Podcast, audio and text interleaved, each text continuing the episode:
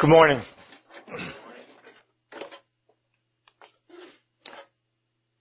We're working our way through John's letter, and as we've been indicating, John outlived the rest of the apostles by almost half a century. And as an apostle, he heard Jesus and saw him, and touched him. So that makes John, at the end of the first century, the last living apostle. That means he is the final eyewitness. He wrote this letter toward the end of the first century and he attempts to do something which would seem to be pretty simple, but is actually much tougher than it seems. He tries to define what it means to be a child of God, how it happens, what should characterize our life if we're children of God. Um, we looked last week. He seems to indicate the children of God are perfect. How many people here are perfect? no, I don't think so. He says, um, no one born of God makes a practice of sinning because God's seed abides in him. And he cannot keep on sinning because he has been born of God. And to say he keeps on sinning. That's what the text indicate. Really what the text says? No one born of God sins, for God's seed abides in him. And he cannot sin because he's been born of God. And people try to figure, how in the world can that be? I mean, we can't be sinless. But he goes on, everyone who sins practices lawlessness. For sin is lawlessness, and he seems to say the children of God don't sin. What we saw last week though, when it says sin is lawlessness, in Jewish thought, sin is a violation of the revealed will of God, and so, because it's a violation of the revealed will of God, in that sense, it's lawlessness. And what we talked about is because of Christ and what He did, if we are, if we put our faith in Him, something very significant happens. It means that we are under a new covenant and that we are out from under the old covenant, which means we are no longer under the jurisdiction of old covenant law. Now what the old covenant law said, obey the commandments and you'll be blessed. Disobey the commandments and you'll be cursed. And again, some of the commandments are a little bit easier to break than others. The last of the commandment is don't covet. Don't covet what somebody else has. That's almost an, well not almost, that's an impossible to, to obey commandment. And so what we learn though is that if we're out from under the jurisdiction of law, then something very significant happens. What we described, it's like a, a, a foreign diplomat in our country. And what we asked is a question, do foreign diplomats break our law? Do foreign diplomats break our law? It all depends what you're looking at. Now, if you look at the behavior of foreign diplomats, do foreign diplomats break our law? Absolutely. But in the eyes of the court, do foreign diplomats break our law? They don't because they're not under the jurisdiction of law. So, in that sense, they don't. And I think that's John's point. Do Christians break God's law? Let me ask you. Do you break God's law? Do you hate? Do you covet? Of course you do. We all do. So if we look at our lives, then we sin. But in the court of God, if you believe in Christ, do you break the law in God's eyes? You can't break a law that you're not under. And so in that sense, what John seems to say, children of God don't sin. It doesn't mean that they're perfect. It means that their imperfections are not sins. Sin is not taken into account when there is no law. Apart from law, there is no transgression.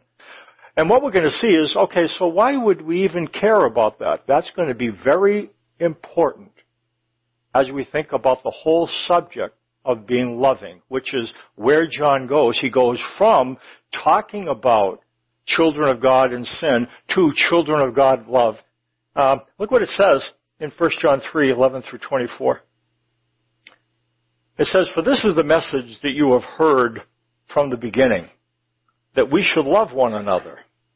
We should not be like Cain, who was of the evil one and murdered his brother. And why did he murder him? Because his own deeds were evil and his brother's righteous. Do not be surprised, brothers, that the world hates you. We know that we have passed out of death into life because we love the brothers. Whoever does not love abides in death. Everyone who hates his brother is a murderer. And you know that no murderer has eternal life abiding in him. By this we know love, that he laid down his life for us, and we ought to lay down our lives for the brothers. But if anyone has the world's goods and sees his brother in need, yet closes his heart against him, how does God's love abide in him? Little children, let us not love in word or talk, but in deed and in truth.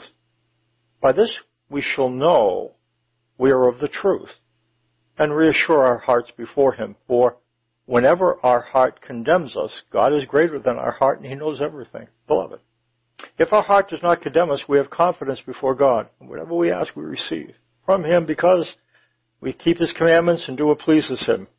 And this is His commandment, that we believe in the name of His Son, Jesus Christ, and love one another, just as He commanded us. Whoever keeps His commandments abides in God, and God in Him. And by this we know that He abides in us, by the Spirit He has given us.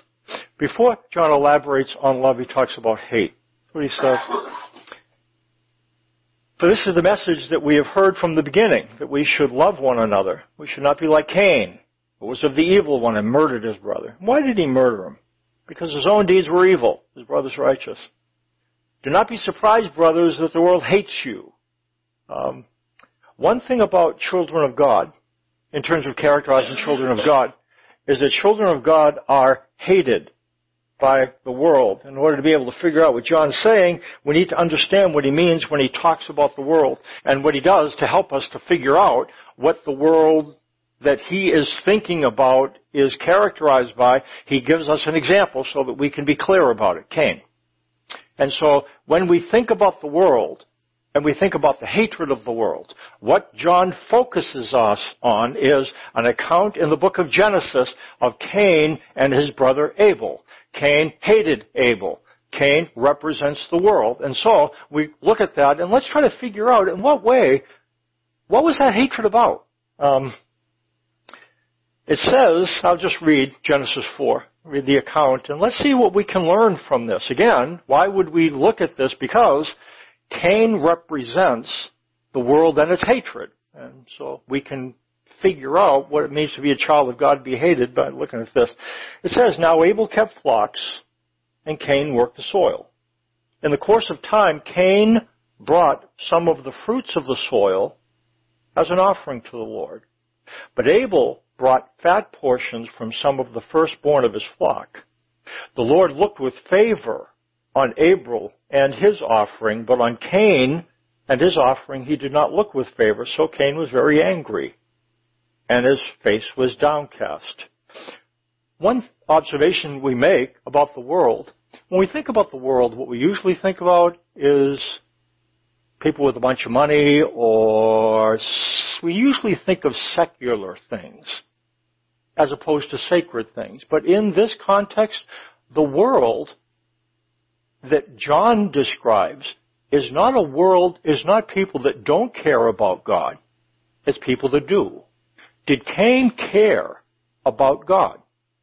Yeah, that's why he offered an offering. It's, he wanted his offering to be accepted. So, the world that John is describing, the world that will have issues with children of God, is not the secular world. It's the sacred world. It's the world that tries hard to be appealing to God, that offers things up. And they, again, they care about, okay, let's go on. So that's one thing we learned, isn't it? The world is not banks and bars. It's religions and churches. That's the world that's going to have issues with children of God. Interesting. Um, What else can we learn? It says, Then the Lord said to Cain, Why are you angry? Why is your face downcast? If you do what is right, will you not be accepted? But if you do what, if you do not do what is right, sin is crouching at your door. It desires to have you, but you must master it. Now Cain said to his brother Abel, let's go out to the field. And while they were in the field, Cain attacked his brother Abel and killed him. Another observation we make is that the hatred of the world is envious. There's two kinds of envy. The simple envy, which is, I want what you have. Then simple envy turns into something different. And again, if we look at Cain and Abel, and they offer up their offerings, and frankly, there's some people that try to say, well, Cain's offering was bad because it was crops and that was it. and it doesn't seem like there's any real logical reason why one was wanted over another. It's it just that's just the way it was. And um, what ended up happening when Abel's offering was accepted and Cain's wasn't, if we had frozen the scene right there and we kind of, you know, we're walking through the garden and we're kind of looking around, beautiful place. Uh, we come across, well, we can't be in the garden because they're out of the garden by this time. So anyways. So we come to Cain and Abel wherever they are and we say to Cain, geez, you look kind of down. And if this happens right after he, the offerings are offered up, we said, Cain, what, what, what is it that you want? You know what he would have said? I'd like my offering to have been accepted. But let's let that stew a little bit. Let's just, let's just sit there and watch him. And watch Abel's offering being accepted and his offering not accepted, and then he, he kind of looks at Abel and he starts to look crossways at him. You know what's happening now?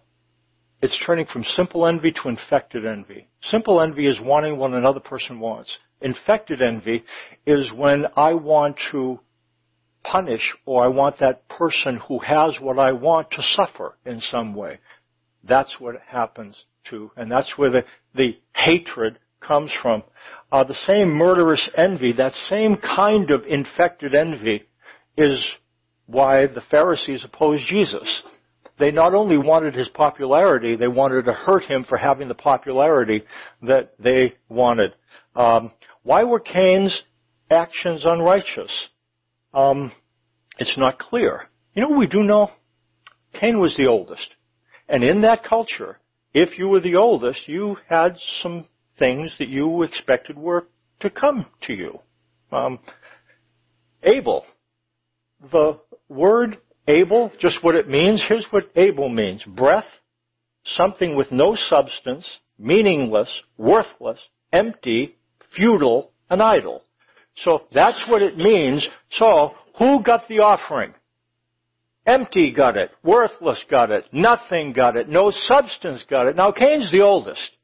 Now if you look at Cain, the oldest, and his brother, no substance, meaningless, worthless, empty, futile idle, who would be entitled to have his offering be accepted?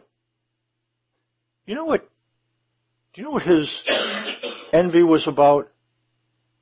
Frustrated entitlement. Can you think of anything more galling that when you are entitled to get something and you don't get it? A raise? respect, love, you're entitled to get it and you don't get it. You know what's a little more galling than that is when somebody who doesn't is not entitled get it, gets it. It just drives me absolutely crazy. In a line waiting to move ahead on a highway, you know what happens? Here they come, zooming up the lane, and I did this, by the way, uh, going to Boston. It was just so irritating to me. So I'm, I'm going down this thing, we're in Pennsylvania, and I'm, I'm going out there, and I'm waiting dutifully in, in the left-hand lane, and and causes. And so I really, this is not normal for me. I actually pulled out into this outside lane and just stood there. And I just creeped up the outside lane and then, thank you very much.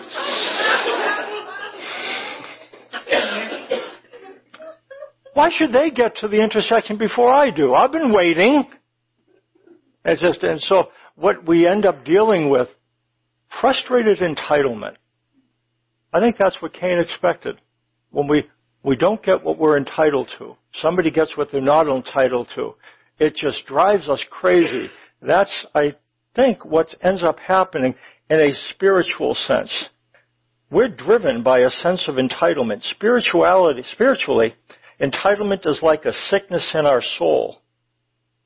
We experience resentment and remorse. These are like poisons that come from frustrated entitlement. In fact, this is what drives addiction. I remember when I was at the University of Pennsylvania and I was learning about what the Bible had to say. And it, somebody explained to me that eternal life was a gift. It's something that you got from believing in Christ, and I was, frankly, I liked that, but was kind of offended at it because I had been a dutiful religious person all my life. I, again, I've told you, I, I used to drive my bike to school before school. During the 40 days of Lent, you know, there I am in third, fourth grade, riding my bike and about a mile and a half, two miles before school. Nobody told me to do it. I just wanted, I figured that if I did more things than everybody else did, I'd definitely go to heaven. That's the way I, I really the way I thought about it. And I'm there with, know, you see there's 60, 65, 75, 80 year old people and there's four or five of them and there I am. And I'm figuring I got it made. Then somebody tells me, the University of Pennsylvania, that eternal life is a gift. Geez, that stinks. it's like, it's like having paid a mortgage for 18 years only to find out the house is free. It'd be nice if I had known this 18 years ago. And so the fact that I wasn't entitled to something, that it was a gift, it's God. You know what I was feeling at that time? It made me angry. You know what that anger was? That's the anger of the world. That's the anger of the world. It's the anger at working for something and determining that it's a gift. And it's, that's what um, that's what John seems to be talking about. What's the antidote for this hatred? Look what it says in Galatians chapter 5. It's in your worship folder, verses 17 through 21. What's the antidote for frustrated entitlement and the resentment and the remorse that go with it? You know the difference between resentment and remorse? Resentment is when I resent others who get what I want. And remorse is when I resent myself for apparently not being good enough to get what I feel like I should have coming to me.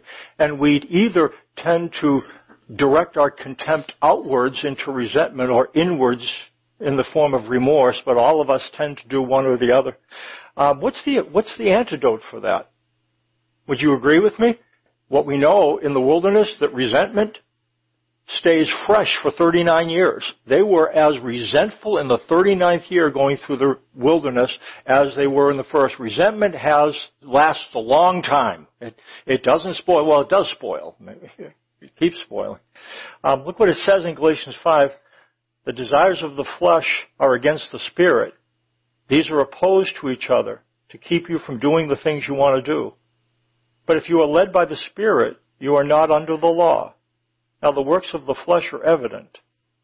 Sexual immorality, impurity, sensuality, idolatry, sorcery, enmity. That word enmity means hatred.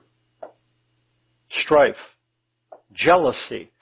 That word for jealousy there, that's not simple jealousy. Do you remember the difference between simple jealousy, simple envy, and infected envy? That word is infected envy. That's when you not only want what others want, but you hate them for having it, or you hate yourself because you didn't get it. That's what that word is. Fits of anger, rivals, rivalries, dissensions, divisions, envy, drunkenness, orgies, and things like these. The antidote to an infection that causes these things is the Spirit of God. How does the Spirit of God operate? What is it about the Spirit of God that allows us to deal with envy, resentment, remorse, and things like that.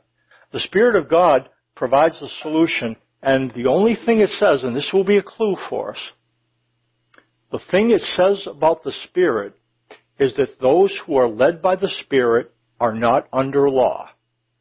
This is what it seems to say. If you put your finger on the root of what causes resentment and remorse, what you're going to find is a sense of entitlement because I kept the rules and doggone it, I should get rewarded for doing so. There is that sense of law that we use obedience to obligate God to bless us. And when we do what we should do and He doesn't come through, we become angry at Him.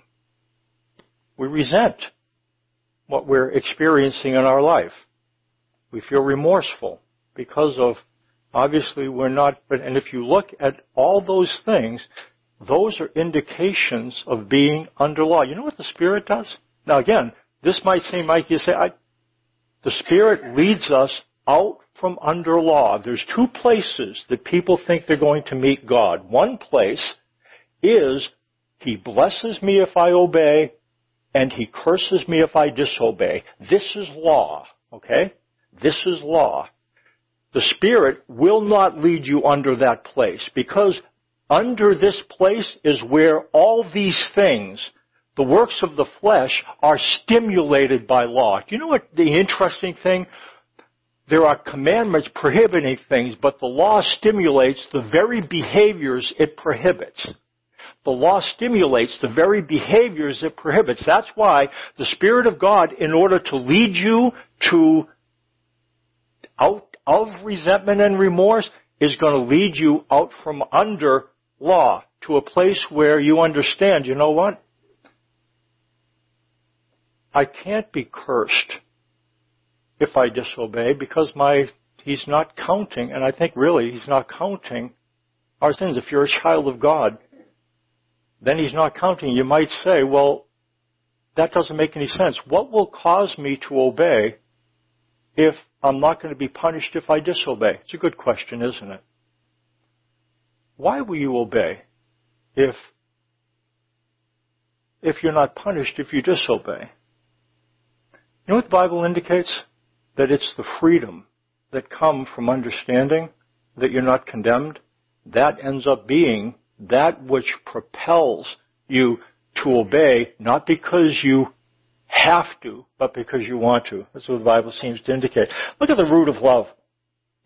It says the fruit of the Spirit, Galatians 5.22, is love, joy, peace, patience, kindness, goodness, faithfulness, gentleness, self-control. Against such things there is no law. When it says against such things there is no law, what it means to say is that you, the law cannot produce the kind of things love, joy, peace, patience, kindness, goodness, gentleness, faithfulness, self-control cannot be legislated. I cannot put the fear of judgment over your head and get you to do love, joy, peace, patience, kindness, goodness, faithfulness, gentleness, self-control. Those things cannot be legislated by law. That's why if God's going to produce these things in you, what He's going to do is move you out from under a system where you will be condemned into a system where you're not. Because out from under that is where these things can be created. Um, in Galatia, when Paul wrote this letter, they were loving one another, and this is what happened. Paul came and said, you know what, because of Christ and because of his death, your sins are forgiven and you're no longer in a place where you can be condemned. And you know what happened to them? They believed it. And because they believed it, it this is really what happened it started to bloom in love for one another.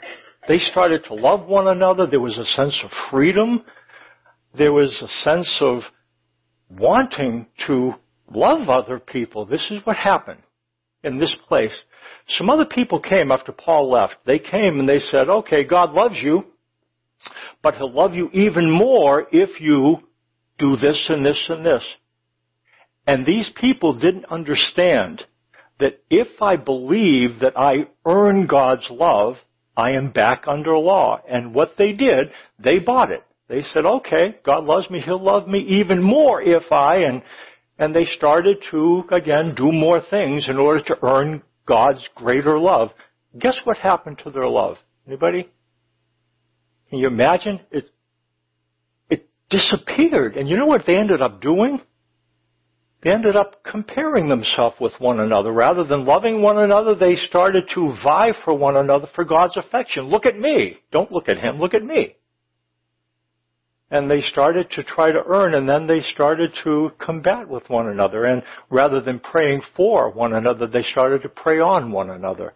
It says they started to bite and devour one another. Now, not literally. Not literally. But they started to feel they started to compare themselves with one another. And that's what happened. And so when Paul writes this letter to them, you know what he says? These people are unloving, but he doesn't attack the love because the love is not the problem. The lovelessness is not the problem. What he ends up saying? You are children of God because you believe. So say yes to the good news. And when somebody comes and tries to tell you that you're loved by God and you'll be loved even more if you attend more church meetings, that you're loved and you'll be loved even more if you give more than you give, that you're loved and you'll be loved even more if you read more of the Bible, when somebody tries to tell you that, you say, no. No. You need a good yes and a good no because the fact is, if God loves you because of what Christ did, and if Christ did everything is there anything you can add to what Christ did? If your status is based on what Christ did, then is there anything you can do to be more loved by Him? Really, I'm going to push this on you. Really? If your acceptance with God is dependent on what Christ did, and then is there anything you can do to be more loved by Him? What would happen if you believe that? We have a tough time believing it. And when we have a tough time believing it, we have a tough time loving people. When we are able to believe it, it becomes easier to love people. So develop a good yes and a good no. And if somebody tries to suggest or you listen to something that infers that you're loved and you would be loved even more if you read more, prayed more, gave more, tithed more, fasted more, uh, what we do just eh, Eh, off by a covenant. The new covenant indicates that you can't be loved anymore. And when you believe that, that's where love begins to be created. What ends up happening, they traded in Galatia a spirit of sonship for a spirit of fear. It says, for you did not receive the spirit of slavery to fall back into fear. You've received the spirit of adoption as sons by whom we cry, Abba Father. Rising fear means falling love. The root of hatred is law, comparison. The root of love is freedom. It's the sense that we are accepted, loved, that we can't be loved anymore. Let's talk about the fruit of love. What it says, by this we know love, that he laid down his life for us, and we ought to lay down our lives for the brothers.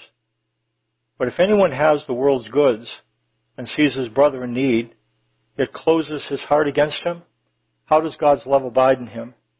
Little children, let us not love in word or talk, but in deed and in truth. By this we shall know we are of the truth and reassure our heart before him. For whenever our heart condemns us, God is greater than our heart and he knows everything.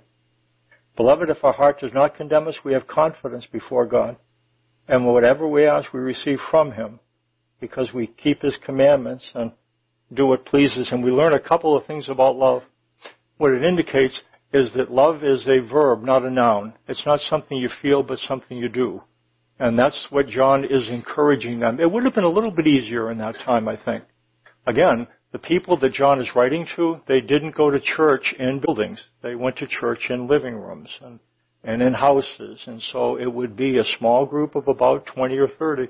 What's happening in this place there are individuals that are pulling people into the understanding that if you're truly spiritual, you really focus on being spiritual, and sometimes that will take up a lot of time. You have to try really hard to be spiritual. You have to try very hard to be accepted. That's what they were hearing. And so they were pulling these people out into a place and they were luring them with these glowing accounts of, oh boy, I tell you what, I'm experiencing some things with God that will just fry your eyeballs. And so they were experiencing this and they were saying, my eyeballs don't fry and I just, that would be a good thing, I guess, spiritually. And so they were following them out the door. And what John understood, that once they, again, in that place, there was only one place that you were going to hear the gospel in Ephesus, and that's where John or one of his people were. And so to be pulled out of that place, they would move and trade in this sense of I'm loved for free to I can be loved even more. And what they didn't understand is when they left this place, they left the ability to love. Rising fear meant falling love. And uh, they would go into a place where they were too busy being spiritual to be loving. I told you um, the story. They did it in a seminary where they did an experiment. I think it was a Princeton seminary, and they they selected two groups of people. They had them go, and they didn't. They okay. I'll, I'll explain this thing. So they told one group, okay, here's the deal. You're going to um, talk about going to seminary. Okay, so I give instructions to this group. You're going to go out, and and you're going to go out to um, tell people about seminary. And you two, you three rows, you have uh, you really need to book because you've, you've got a, a, little bit of time to get there. You middle, and that they, they didn't tell them all at once. So they said, you guys really have to hurry. You know, clip, clip, clip, clip, clip. You guys in the middle, you're going to go over and talk about seminary, and you know, you have a little bit of time. You guys back there, you're good. Yeah, you, you can just kind of make your way over there. So you guys, you guys got your assignments. So then on this side, they said, you guys, I want you to go talk to somebody about the parable of the Good Samaritan. You know the parable of the Good Samaritan? You know, the guy who's beaten up by the by the side of the road. And he stops and helps them out. And so that's the parable. And so you're going to explain that. You guys, you guys have no time. Just get moving and get out there and tell them the story. You guys in the middle, you, yeah, you know, you gotta, you know, get out. You guys, you're good. You guys in the back, take your time. So they dispatched these groups. What they did, they planted people on the way people that were dealing with things. One guy was hurt on the, the steps of a building. And there was another guy that had fallen and needed assistance. Now here was the thing they were trying to measure. If you're going to go talk about seminary, and if you're going to talk about the Good Samaritan, are you going to be more likely to stop and help these people than you will? That's, that's the experiment. You know what they indicated? What you were talking about had no difference on whether you'd stop or not. No difference. Do you know what the difference was? You guys in the back who have time, you stopped more often. You guys in the front, you didn't stop hardly at all. You guys in the middle, you stopped. So, interestingly, it's not about what we're thinking. It's about how busy we conceive ourselves to be. Now, what they're being told you need to really get busy to be spiritual.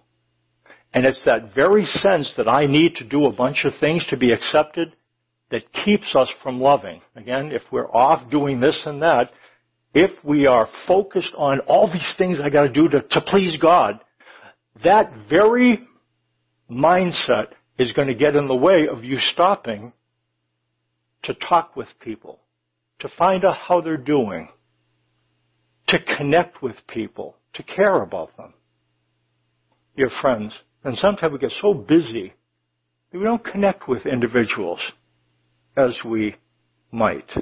And what John's trying to get these people to do, don't go out with those people that are going to make spirituality so difficult that you have no time to love people. He's trying to get them to a place where they understand that if you're loved for free, guess what that means? You don't need to try really hard to make God love you. You're already loved. Therefore, you know what you can do? You have some time to love other people. That's what John's trying to encourage. Um, and this love is a, is a verb, not a noun. It's, look what it says in James 2. If a brother or sister is poorly clothed and lacking in daily food, and one of you says to them, go in peace, be warmed and filled, without giving them the things needed for the body, what good is that? So also, faith by itself, if it does not have works, is dead. I had a friend who was in Bangladesh, and um, he was a missionary there. There were all these little kids in a very poor country. And what he was told as a missionary, don't look these kids in the eye. You know, because we really can't get involved in meeting their needs. The needs are just too great. And so this, this guy kind of did this for a while. He made a mistake though. He went into a grocery store and he came out and the kid was there before you know it. And this kid looks up at him and said, Mister, could I have some milk? And he saw him and he looked at him because he, he wasn't rushing from here to there. And he ended up, what would you have done if you're seeing this kid? If you're not rushing from here to there, but if you have time to look at him, look into his eyes. In fact, that's what happened with the Good Samaritan. The other guys were so busy going to and from service that they really never looked at the guy. The Good Samaritan looked at them, and as this guy looked at this kid, and he ended up giving, and you know what ended up happening? The other kids came around, and he and his wife, you know what they did? It started modestly. They started to accumulate some things. Travis talked about we're accumulating some clothes or kids at Lowell Elementary that don't have clothes. They started doing it like that. They just started accumulating some things and providing it for these orphans that were in the streets. And they created this. It started slowly, but gradually more and more people learned about it. And they provided things as well. So all of a sudden they get this little storehouse, this storefront thing, where people could come in and get clothes and some food, and then it came time for this guy and his wife to leave, and what the mission agency that had told them don't look, they ended up saying, thank you. And now they sustain that mission outreach to this day. And it started with seeing somebody. Having the time to sit down and look at somebody and talk to them and find out where they are. It releases a natural compassion. That's what John is trying to encourage these people to do. That's why he wants to stay them in this place where they understand they're accepted. If you understand you're accepted, you have the luxury to care for somebody without being so preoccupied with being better and making sure, God, I want you to see what I'm doing here. I'm putting this, get this, I'm putting the coat in the thing, and I know you like me better because I'm, by the way, if you put a coat in the thing, God's not going to like you anymore. He already loves you perfectly because of what Jesus did. What will happen if you put, I'm not just the code in the thing. I'm not, you know what I mean. What will happen to you if you do that? You know what John indicates? When somebody who is loved for free, want you to listen to me. When somebody who is loved for free turns around and gets involved in loving others, something begins to click inside a sense of, so this is Christianity. Geez, that felt good. This is Christianity. It's not trying to prove how spiritual I am. It's seeing people and trying to meet needs. It's bringing food. It's caring. And we care about different things. Some of you care about physical problems. Some of you can bring advice. You are gifted in all kinds of ways. You know what starts to happen when a community begins to care for others in different ways? Some of us are gifted doing this and that.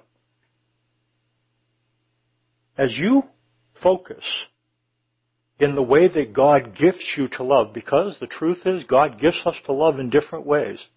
Some of you are very hospitable. Some of us are not very hospitable.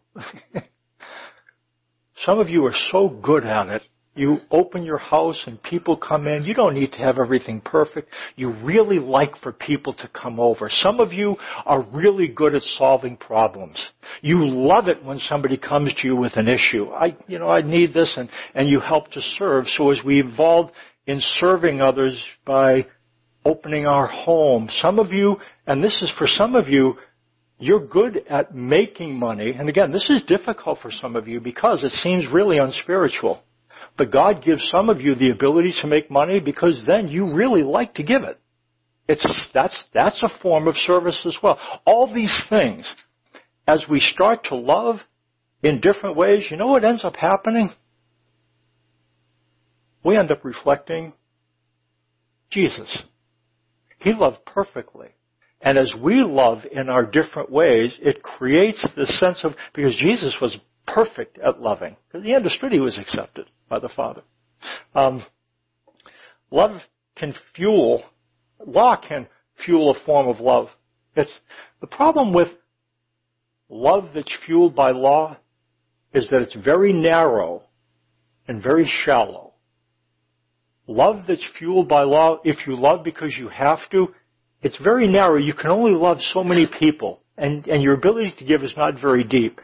When the lack of love, when it's freedom, that can fuel a love that's deeper and wider. John ends this by saying, this is the commandment that we believe in the name of his son Jesus Christ and love one another, just as he commanded us. Whoever keeps his commandment abides in God and God in him. And by this we know that he abides in us by the Spirit whom he has given us. Faith and love are like Siamese twins. Some of you are, understand uh, recovery in Alcoholics Anonymous. We have a number of individuals here who um, understand that and understand what the program is about.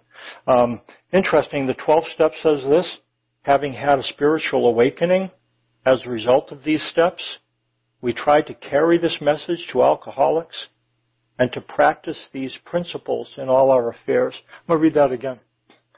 Having had a spiritual awakening as a result of these steps, we try to carry this message to alcoholics and to practice these principles in all our affairs. What they found is somebody who has, is in the process of recovering from addiction. When you understanding recovery to some degree, get involved in helping other people in their recovery, it ends up reinforcing your own recovery. It's not that you are I need to continue, but it's something that spills out over the top. That seems to be the way it works. When we believe in Christ, we understand that we're accepted freely. And as we use our freedom to serve others in love, it is something that ends up helping not only the people that we reach out to, but we start to change ourselves. There starts to become a sense that we are like Him, like Jesus. We're going to close and have a song as we finish up.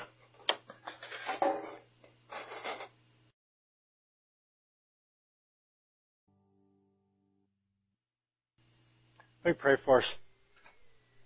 Well, Jesus, when you were here last week, the night before, you went back to the Father. It indicates that you knew where you came from and where you were going.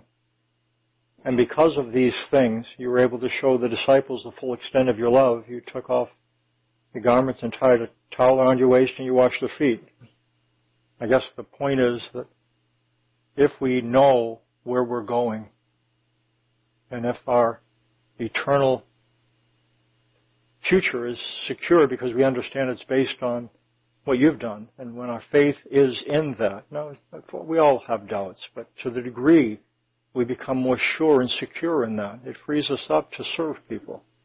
Faith expressing itself in love. That's how it works. Faith in forgiveness. Faith that we're part of your forever family, and that frees us to love other people. I pray, would you continue to allow us to learn about our security and safety so that we could leverage that liberty to serve others in love. In Jesus' name, amen.